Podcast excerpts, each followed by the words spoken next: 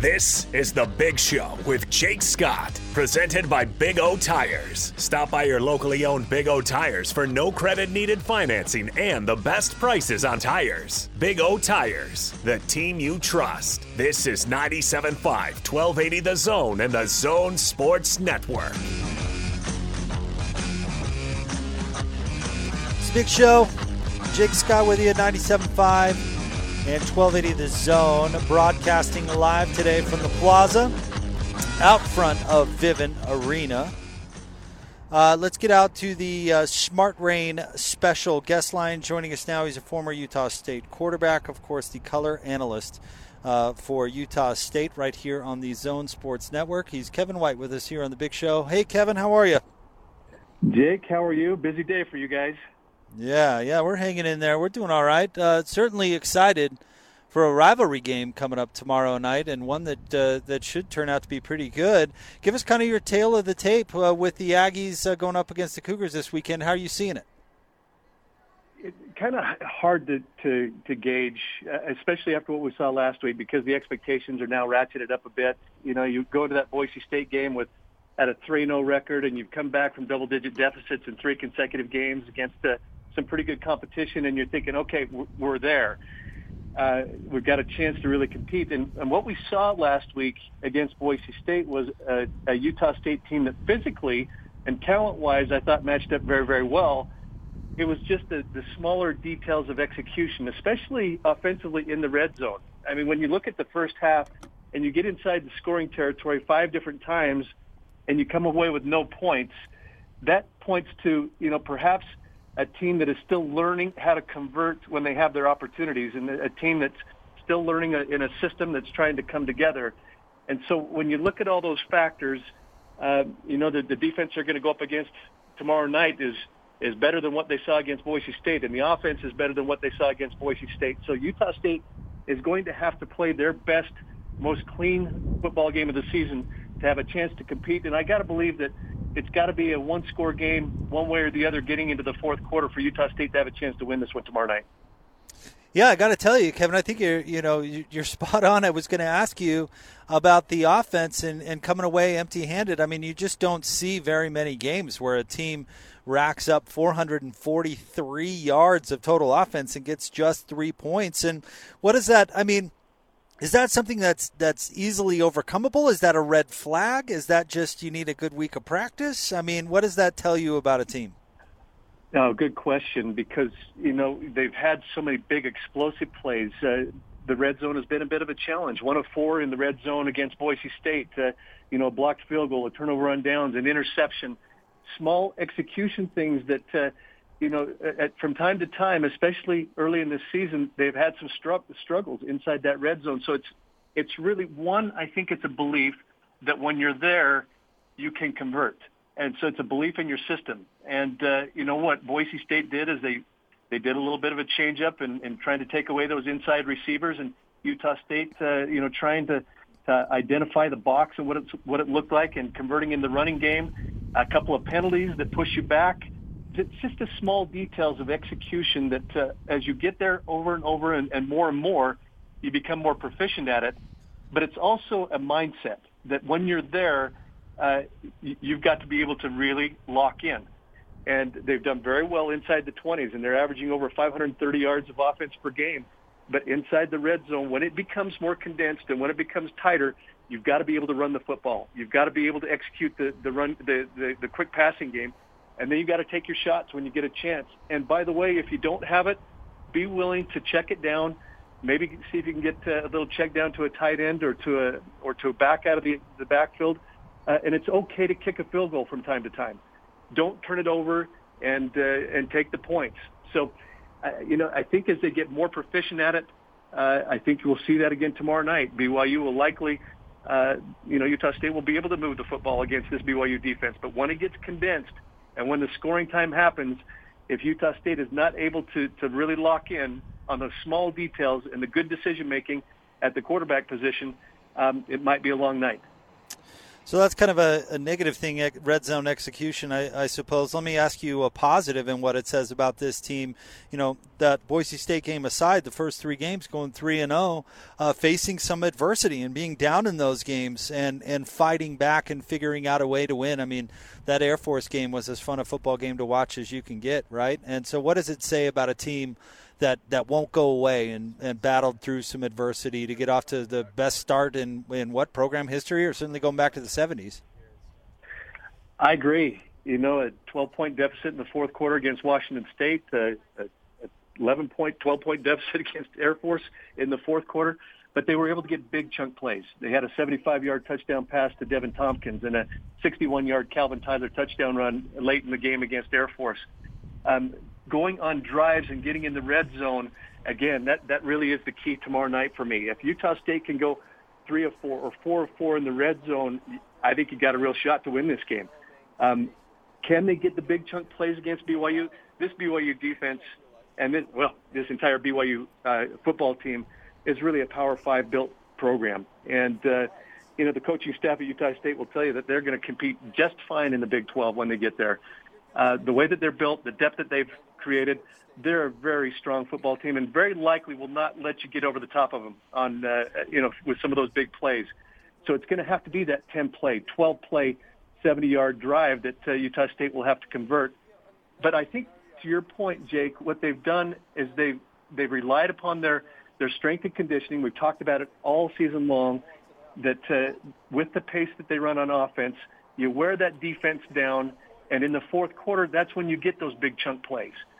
So it'll be interesting to see if Utah State can really execute at a high level that up-tempo offense to, to really gas the BYU defense and perhaps get a couple of big plays there in the fourth quarter. And then on defense, they've got to create some pressure. They've got to get Baylor Romney or Jaren Hall or whoever's going to be back there calling the, the, the signals for BYU. They've got to get him off his spot. Can't let him get comfortable and then bottle up Tyler Allgeier as best they possibly can, which is harder said than done on defense to to perhaps get more offensive possessions. And I think that was the formula that South Florida ran last week. BYU only had eight offensive possessions in that game. That's a formula for success if you're going to beat this BYU football team. Our friend Kevin White is with us here on 97.5 and 1280 The Zone. Kevin, what are you expecting out of the quarterback to, uh, position tomorrow night for the Aggies? I think you'll see Logan Bonner, and I think uh, Coach Blake Anderson has talked about it this week that, they really, really do need to hone in on a one quarterback system. And uh, he admitted in, in the press conference that they kind of got away from that uh, last week against uh, against Boise State. And this week, if they can keep uh, Logan Bonner healthy, I think you'll see uh, Logan Bonner be the guy. And you know, he's he's had a good season, um, made a few turnovers, but uh, he's he's had a very good a very good start to the season, throwing for almost a thousand yards and uh, and seven touchdowns. But he has thrown an interception in each game, including a couple last week, including one inside the red zone. So the decision making, uh, can he learn from those mistakes and really execute at that high level when it when the, the scoring times are there? Uh, that will be key. But I think it will be Logan Bonner that will be behind the center would have been, uh, I'll say, your first impressions of, of Coach Anderson, but I, I, know he's he's been around for a little while now. But uh, tell me, what have you been uh, your impressions under of him? Great guy, uh, you know, just a, a, a, strong family faith football in sort of that sort of order kind of guy that uh, is very honest and uh, is very upbeat. And when you go to their practices, the way that they practice is even faster than how they run their offense during the games. The the energy and the tempo in which they they execute and run their practices is something that I I've never seen before. Um, he expects that out of his coaches. He expects it out of his players. The players have responded. Uh, they went through a very rigorous off-season conditioning and strength and conditioning program, um, and he's relied upon that uh, in this with this team. And uh, the one thing that we'll see as the season wears along is do does Utah State have the depth to really compete uh, uh, deep into the season?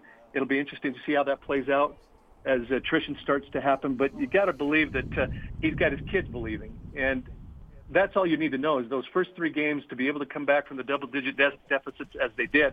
That's a team that's bought in. That's a team that believes in their coach. That's a team that uh, that rallies around their coach. So he's going to stay positive with them. He's going to stay uh, very aggressive with them. We saw that in a fake punt call last week. That he wants to do everything he can to try to help his team compete, and uh, and then he's really really uh, you know a, a strong strong teacher, uh, and so I've really been impressed with Coach Anderson and, and the entire staff with the energy that they brought and the uh, belief that they've instilled into these kids. So, Kevin, you've been around uh, that Utah State program for, for a long, long time and uh, seen some peaks and, and seen some valleys. I, I got into uh, covering sports in this market in uh, 2003 and so during the first part of my career, you know, those were some low times for Utah State. But then Coach Anderson, we saw what he was able to do, uh, carried on by, by Coach Wells. And, you know, even going back into the 90s and John L., and certainly back before that, um, Utah State had some, some great years as a program. But if, if Coach Anderson were to come to you and say, Kevin, what what's the connective tissue with the good? What do I have to do to win in Logan? What would your answer be? Great question. I think uh, and they're doing this, by the way, Jake. When you look at the recruiting for 2022 and beyond, they're beginning to win the, some of the recruiting battles in state. And Coach Anderson will tell you that it all starts up front on the offensive and defensive lines, and he believes that he can win with in-state kids along the offensive and defensive fronts. And uh, you know, when you look at the recruiting services, they're ranked number one or number two in the Mountain West Conference uh, for 2022. Uh, most of that is along the offensive line and uh, that's an area that they've really got to bolster, and, and the defensive front for that matter. So they think that they can they, they can get their front seven, they can get that offensive line and tight end group, and then sprinkle that in with some skill position players and speed players uh, from the state of Utah. But then they go outside of the state to be able to to get uh, you know a little bit more speed on the outside and uh, some of your skill positions and some of your defensive secondary positions and linebacking spots. Um, that's first and foremost. He's got to win that uh, that recruiting battle in state to to to be able to compete along the offensive and defensive front. So he's doing that. Second, we believe that, uh, and I think, you know, uh, for a long time when Gary Anderson came back, I thought, great, we've got the coach that'll be here for the next decade, and and having that continuity, much like you've got with Kalani and, and with with Kyle at Utah and BYU we, would love to see more continuity, but I think what's what we've witnessed is that this is a developmental program, not just for the kids, but also for the coaching staff. And so, if you embrace that this is a developmental program and understand that that's the case, um, you know, I, I, think you can you can continue to, to to keep more consistency along the way, and not have all those peaks and valleys. And then third, what they did this year is they went to the free agency route and hit the portal hard. And of the 13 kids that they brought in out of the portal, nine of them are really contributing on a on a regular basis with this team. So you'll have to sprinkle in that into the mix on a year by year basis to, to you know fill some of the gaps that you may have. So you know if Coach Anderson is very successful over the next three years, I'm not uh, naive enough to know that he may be on to the next level. And so then, do you have in your wing, in your wings, the, the coaching staff that uh, in the coaching pool? If you're John Hartwell, who's next in line for that uh, particular role. But you know that may be getting ahead of ourselves just a little bit. I would love to see Blake Anderson be here for a handful of years and and really build this program. But it is a developmental program for both players and coaches, and we just have to embrace that. See, you, I, I think you're right on the money, Kevin, with with developmental program, and that that this is a broad college football question for you because I think you know not just Utah State, but Utah and BYU and and the programs throughout the state.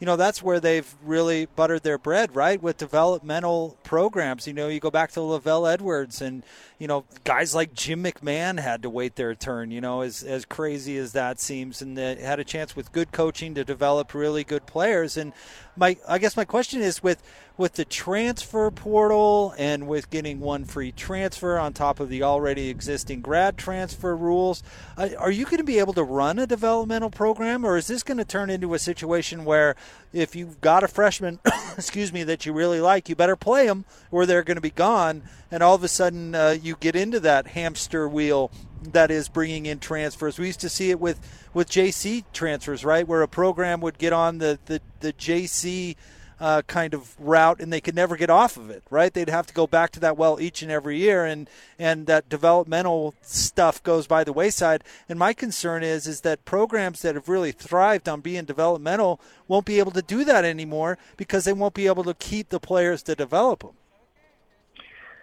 It's a really good question. I think you're going to see a little bit more of that at the Power Five level than you will at uh, at Utah State. I think Utah State is a, a program where you're not going to get the four and five star kids coming out of high school. You're going to get the two and three star kids that are likely going to be able to stay in your program longer term. And then if you sprinkle in some of those transfers that from the Power Five schools that uh, that are, that really want to come and get the act, you know, the, the action and the opportunity to showcase for the next level. You know, a guy like a a Byron Hobbs or a Justin, uh, you know, a Justin Rice uh, or a Patrick Joyner for that matter, or Logan Bonner. These are guys that have multiple years to play, but they're all transfers from from other schools.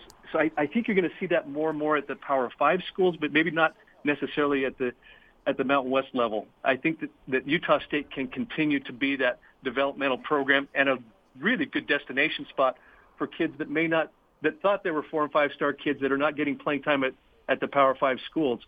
Now, I think it is a problem at the Power Five schools, and so will you have a glut of kids that are going to leave those Power Five schools and you know just kind of lose their way? That is the concern I have through the through the portal system, and and they get just get lost and they lose an opportunity. Well, and the JC route is not as viable as it once was. So now are the, the non-autonomous five going to be, uh, you know, really stacking their rosters with 10 and 12 and 15 of those transfers every single year, which really then, to your point, dampens or you know softens the developmental aspect of your program.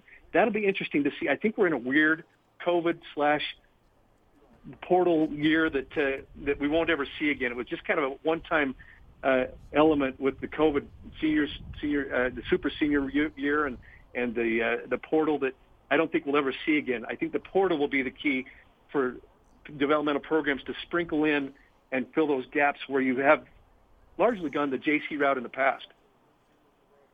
Kevin White is with us here on the Big Show on 97.5 and 1280 The Zone. And Kevin, you might have touched on this a little bit earlier, but just to kind of wrap things up, what do the Aggies need to do? What needs to happen on the field from their standpoint to get a win over BYU tomorrow? I see three things. One, they cannot turn it over. Um, this is a, a BYU team that uh, that will thrive on converting turnovers into points. Utah State is negative one in the turnover battle so far this year. BYU is plus five. Uh, and so, you know, that's that's something they're going to have to to really uh, clean up tomorrow to be able to compete. Number two, uh, I think they've got to put pressure on Baylor Romney or Jaren Hall in various different ways. If that's a stunt or a twist or pr- uh, pressure off the edge, uh, you know, you're probably going to have to see a little bit of man coverage and take your chances to see if you can bottle up the running game and get pressure on the quarterback and maybe cause a, a turnover. And then three, they have got to be able to get off to a, a better start. BYU, a very strong starting team. Utah State, a very slow starting team. You cannot be down two scores at halftime. You've got to keep the game close and keep it within one score going into the fourth quarter to really have a chance to compete in that fourth quarter to sneak out a victory. So those are my three keys for tomorrow night. And uh, uh, by the way, I think if Utah State, and I think they can, if they can do those things, they've got a real chance to win this game tomorrow night. Well, Kevin, we always look forward to it when you have a chance to drop by the show. Uh, keep Scotty in line tomorrow night, will you? You know that's a hard task, but uh, you know the the Utah Broadcaster of the Year is is unbelievable talent, the best I've ever seen, and uh, he is he is the voice of the Aggies. He's a great one. Yeah, we love Scotty. He's the best. Hey, Kevin, you're the best. Thank you, buddy. We appreciate it. Thanks, Jake.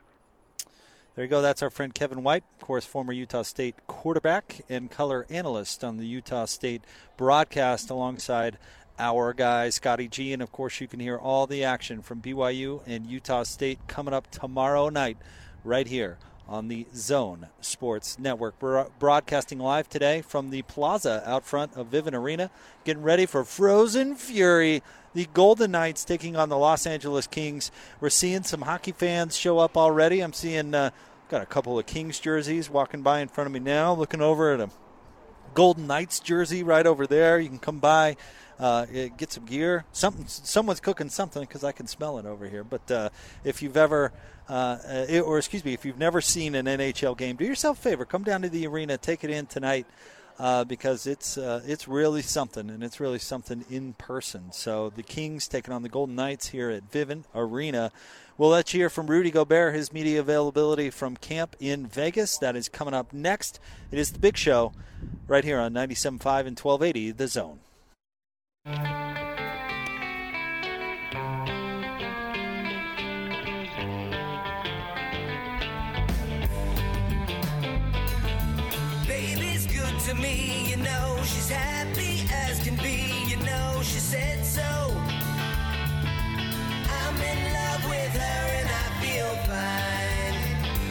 It's a big show. Jake Scott with you, 97.5 and 1280 The Zone, broadcasting live from the plaza here outside of Vivint Arena, getting ready for Frozen Fury, the Kings and the Golden Knights going down tonight here at the arena. Things, uh, festivities here on the plaza getting going. If you've already got tickets, come down early and uh, mingle with the hockey fans out here. In fact, just talked to a, a couple of passionate hockey fans there during the break. Pretty cool. Uh, great event uh, here at Vivint Arena tonight.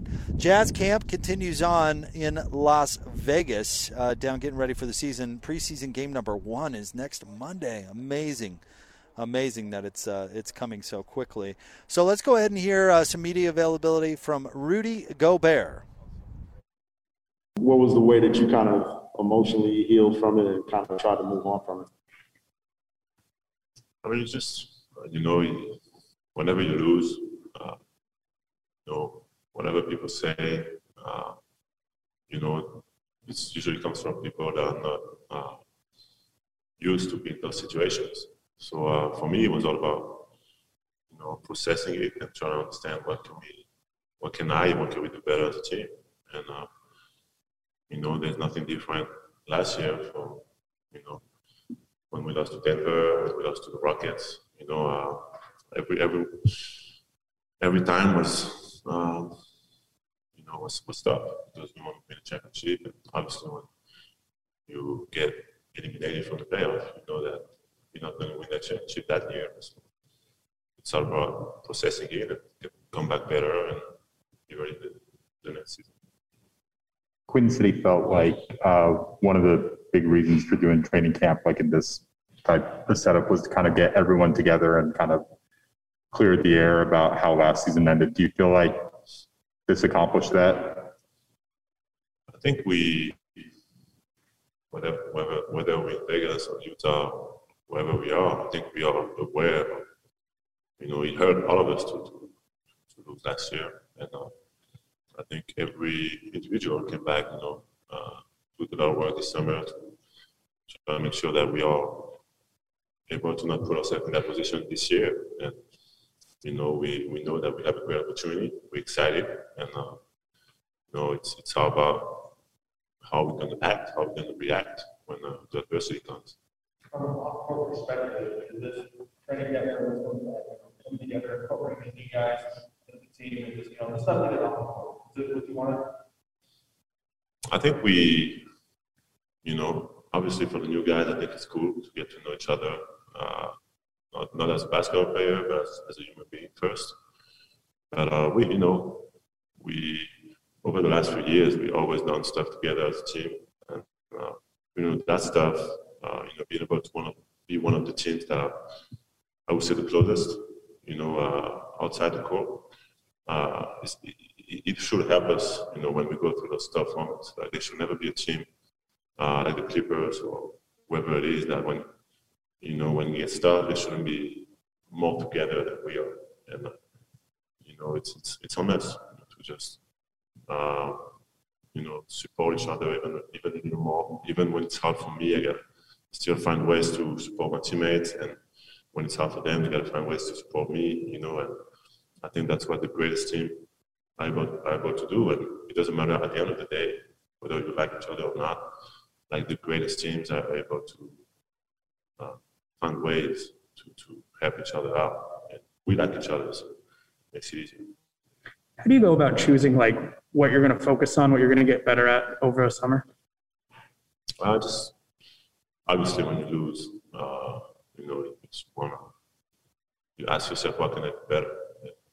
It's always something that like you don't want to react to one game, but uh, or a few games, but uh, you want also not have that feeling again. So you you try to I, I do that. I mean, I, the last few years I've been you know uh, with my coach, and, you know, we really put emphasis on some things and we try to you know, keep building, and uh, that's what we've been doing.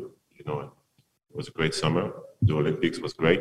You know, for me to be able to to play, uh, you know, get better, play for my for my country, play uh, you know, some some some of my friends too. So it's it's always great, and uh, now I'm excited to be back here. What did um, you and kind of your coaches kind of focus in on decide that like, hey, you could kind of elevate your game this way? I think it was really uh, obviously uh, every summer or every year I try to keep getting stronger. You know, it's something that it's a habit that I had since my rookie, my since even before I, mean, I was big. Uh, get stronger, and, and then on the basketball side, uh, know, it's, it's my skills. Uh, you know, being able to uh, being able to be prepared for all kinds of situations, be able to put a lot of pressure on the defense, and you know, uh, obviously the free throws, uh, the touch, the shots, all that kind of stuff is something that you know we keep building, and you know, and, and now I feel I feel great. You know, I feel better as, as ever. There you go. That's uh, Rudy Gobert from Jazz training camp down in Vegas. His Jazz season is is right around the corner, and uh, I'll tell you what, it's gonna it's gonna take a lot from Rudy himself. Uh, for the Jazz to take the next step, and and honestly, you know, you heard uh, you Quin Snyder. I can't remember if it was today or yesterday, talking about how difficult. I think it was yesterday. I talked about how difficult it is to go from from good to great, and uh, the Jazz are right there, and they, they had that one last step. They had the best record in the regular season uh, last year. At times, they were playing at uh, uh just unheard of levels, setting franchise records for wins 21 out of 23, setting the league on fire, and just waxing teams. And then, of course, you know, we know the, the bumps in the road that occurred, and uh, I think uh, probably if you, you got down to the bare bones of it, a lot of those Jazz players will tell you that they left something on the table last year. But, you know, they need to make that difficult yet small step to go from really good to great. And I said this a little bit earlier in the show, and I, I believe it. I think it's it's Rudy and Donovan that have to take them to the next step. And I don't want to say to a lesser extent Michael Conley, but you know it's the all stars in this team that are going to have to figure out a way to to get the Jazz to the next level. And I know a lot of people coming out of that Clippers series were a little frustrated with Rudy and felt like he was the mismatch that the, the Clippers exploited. And maybe he was. You know, maybe there is. Uh, something to that argument, but there's also something to the argument you're not going to sit down one of your two best players in critical moments, no matter who you're playing against. I mean, that's that's the, the Jazz are built around Rudy Gobert and Donovan Mitchell, and you've got to figure out ways. And this is Rudy evolving his game as well to the point where that that, that can't be exploited. The option or the, the the solution is not to take Rudy Gobert off the floor in key moments for the Utah Jazz. It's just not. Now I think they're a little bit more prepared to go against small ball lineups. You know, Rudy Gay gives them that luxury a little bit. But when it comes right down to it, you need Rudy Gobert performing. You need Rudy Gobert on the floor, and that's what this team is is built around. So it's going to be Rudy evolving his game. It's going to be Rudy getting better. It's going to be Donovan Mitchell getting better that is going to get this team to to where exactly it wants to go. And again, I don't mean to uh, de-emphasize the roster moves and the shuffling that's gone along uh, in the offseason. I do think it, it has made them a better team.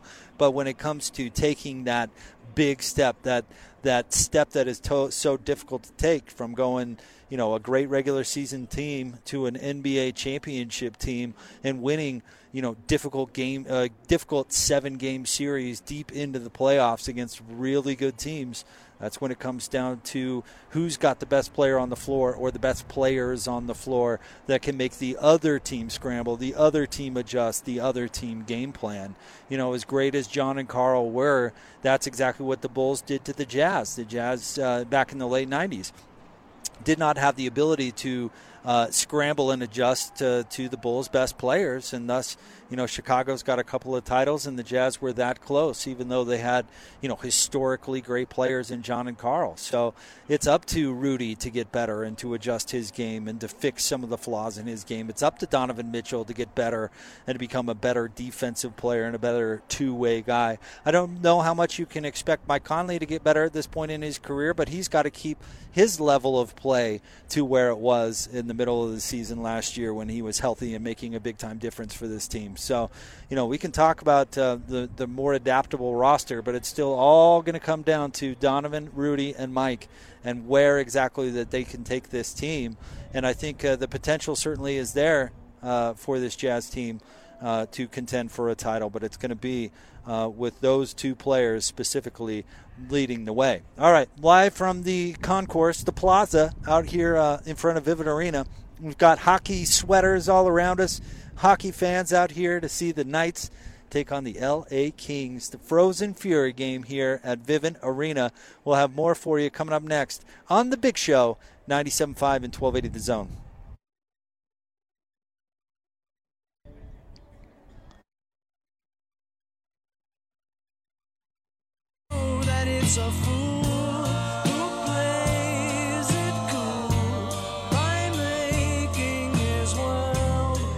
It's a Big Show. Jake Scott with you, 97.5 and 1280 The Zone, broadcasting live from the plaza out front of Vivint Arena. It's Frozen Fury going down tonight. The Kings taking on the Golden Knights. And we've got a little uh, pregame festivity going on here on the plaza. A little music, a little food, uh, some uh, apparel uh, going down. Uh, so this has been uh, a lot of fun to be a part of. Uh, we want to remind you about our friends at Marley's Gourmet Sliders.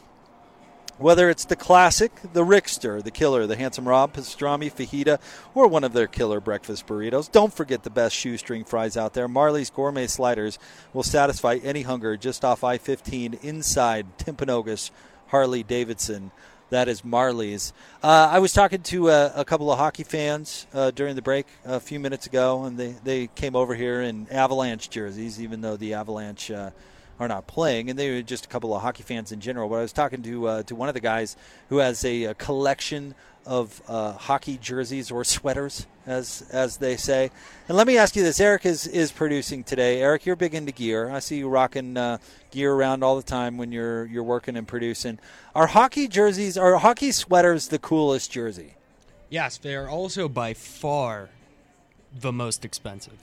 Are they Uh, really? Yeah. I, uh, I don't have a hockey sweater myself. Are they the most expensive? Yeah, for sure. Because you know, a typical NFL jersey will run you about a hundred bucks, as will you know an NBA jersey. But you know, a hockey jersey, even without a name on the back, is going to run you like hundred fifty dollars. Like they are, they're they're up there and they're pricey, but they they are uh, a very good quality and they last for a long time. So, so I also really like the logos in the NHL. I don't know why. This probably, you know, there's a number of cool logos, but it feels like the coolest logos are in the NHL. I don't know why. Maybe that's maybe I'm not there, but I mean, like the Golden Knights.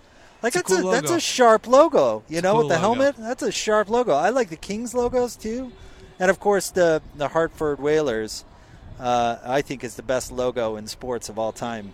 Again, shout out to my friend uh, Gordon Monson who got me a uh, a Hartford Whalers hat for my birthday last year, which I wear almost every day except today. Which we, you know, why would I wear a hockey hat to a hockey event here at the arena? I mean, we have so many of them.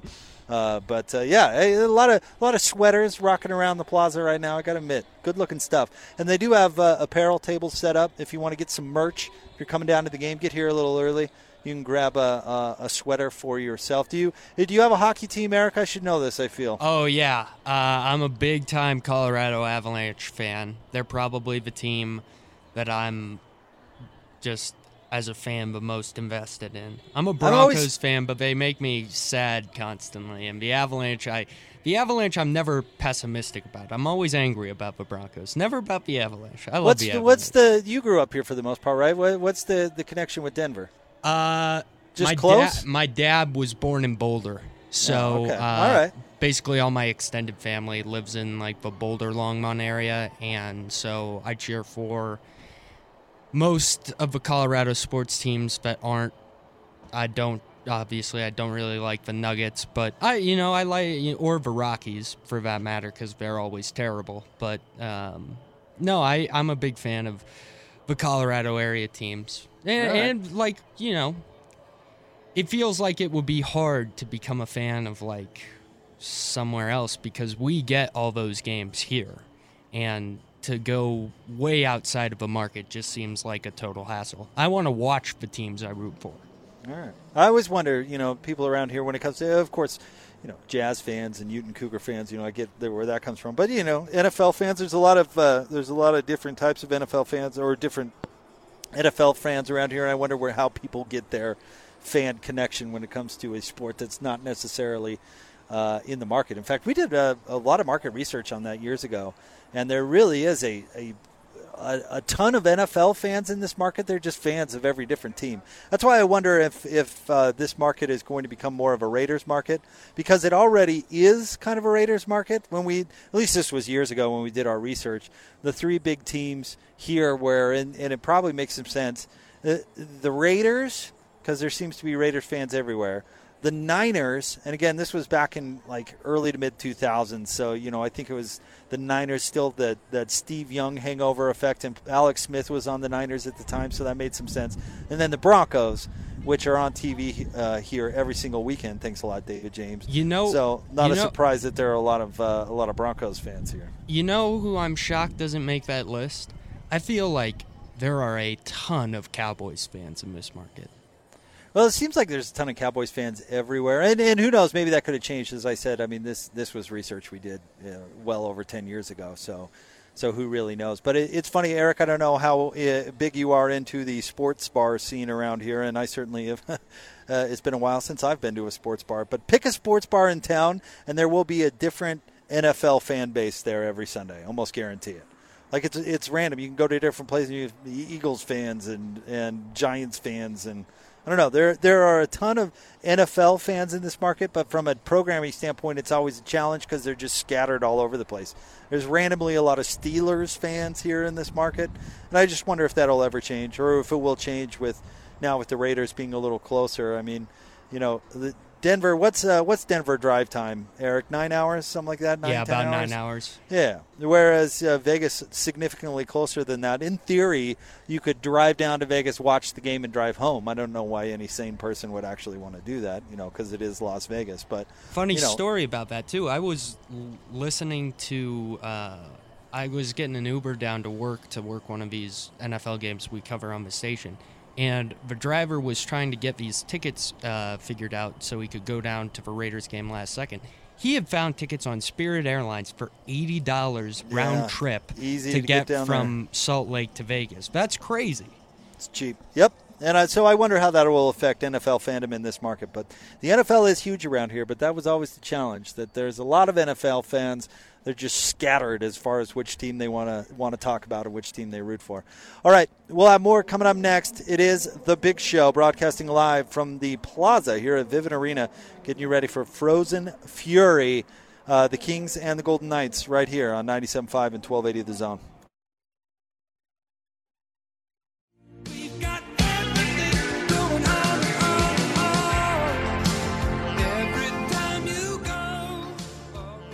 Wrapping up a big show. Jake Scott with you here, 97.5 and 1280 The Zone. Frozen Fury about to get started. They're about to drop the puck inside Vivint Arena.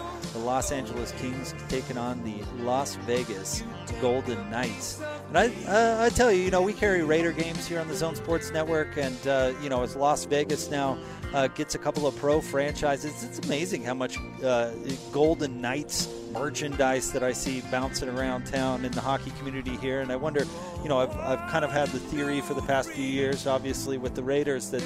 Uh, that Salt Lake uh, in our, our kind of relationship with the market of Las Vegas in that city and you know the proximity of it all that we're going to see a lot more Raiders fans in this market. I think the same is true about the about the Golden Knights and of course um, the Kings have had a relationship with this arena and the Jazz for the past few years. As we've seen a bunch of these NHL preseason games come through, and they're all a lot of fun. I'm glad that that uh, that has continued, and hopefully we see a fun uh, night of hockey uh, here at Vivint Arena tonight. Uh, tomorrow on the show, we are headed north. Yes, we are going up to Logan. Uh, we're going to be at Murdoch GMC. 1955 South Main Street up in Logan. Get you ready for Utah State and BYU. Of course, you'll be able to hear that game, all the action. Scotty G, Kevin White on the call right here on the Zone Sports Network. And I, I think we're in for a good game. Um, I said this earlier. I'm going to pick BYU to win. We'll get further into this on a Football Friday coming up tomorrow. I think the the Cougars right now are the better team, but I'll tell you what, Utah State has certainly exceeded uh, my expectations. I know last week against Boise State was a little rough, uh, uh, but Utah State still put up 400 plus yards of offense on Boise State. I know they only got to uh, three points, and we talked to Kevin White about that extensively when he joined the show a little bit earlier. They've got to be more efficient in the red zone, but you know the Aggies are playing some good football. There's a lot of heart in that team. They're playing hard for Coach Anderson. You know, of course, he brought some some transfers in there, guys he was familiar with. You know, we talked to Coach Mack a little bit about this on the last Football Friday. You know, guys that can come in be good locker room guys and uh, fit into that team and get everybody pulling in the right direction. I think they've done exactly that you know, it, it, was tough that loss against Boise, but you look at the other three games, you know, games they trailed in, games that it would have been really easy to uh, just uh, kind of take the L and go home. And there's so much fight in this Aggie team. I, will tell you, that Air Force game was one of the most fun games I've watched in a long time. And actually, the, the Aggies have had a bunch of fun games over the last couple of years that have come right down to it. You know, and see Scotty G's, what the hell just happened, right? That, uh, that crazy game against, what was Colorado State? Uh, but anyway, Utah State. There's a lot of fight in this team, and I think I think it's going to be a really good game uh, against BYU. I would be surprised if either team really jumped out to a big uh, big lead. I really expected it, it, to be competitive throughout. You know, Kevin White talked to us about this as well. That Utah State is is pretty well set up to maybe exploit some of the, the things that we saw against South Florida and some of those things uh, that, that BYU gave up in the second half you know, Utah State with its tempo and its pace and its ability to move the football might be in a pretty good position to uh, to give BYU a run for its money. And then on the other side of things, BYU's been really good this year.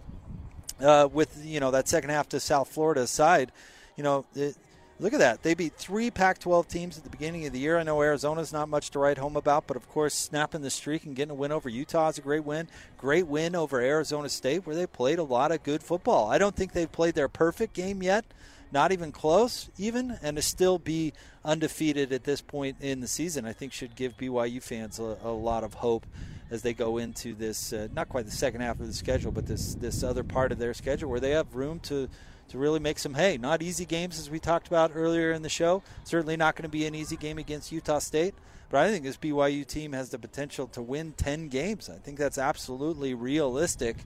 And so we'll see. Should be a good matchup coming up tomorrow night. Certainly looking forward to it. We've got Football Friday tomorrow. Again, we'll be in Logan. We'll also mix in a little basketball conversation as the Jazz season, of course, is right around the corner. Uh, big thanks to uh, Lloyd uh, and Eric for producing the show today. Thanks to uh, Megan, who is our on site engineer. Uh, it's been a very, really difficult day here on the Big Show. If you're just joining us, there's some changes coming to the station. Um, certainly some changes coming to the show. Uh, it's been very difficult uh, doing the show today without Gordon and Austin.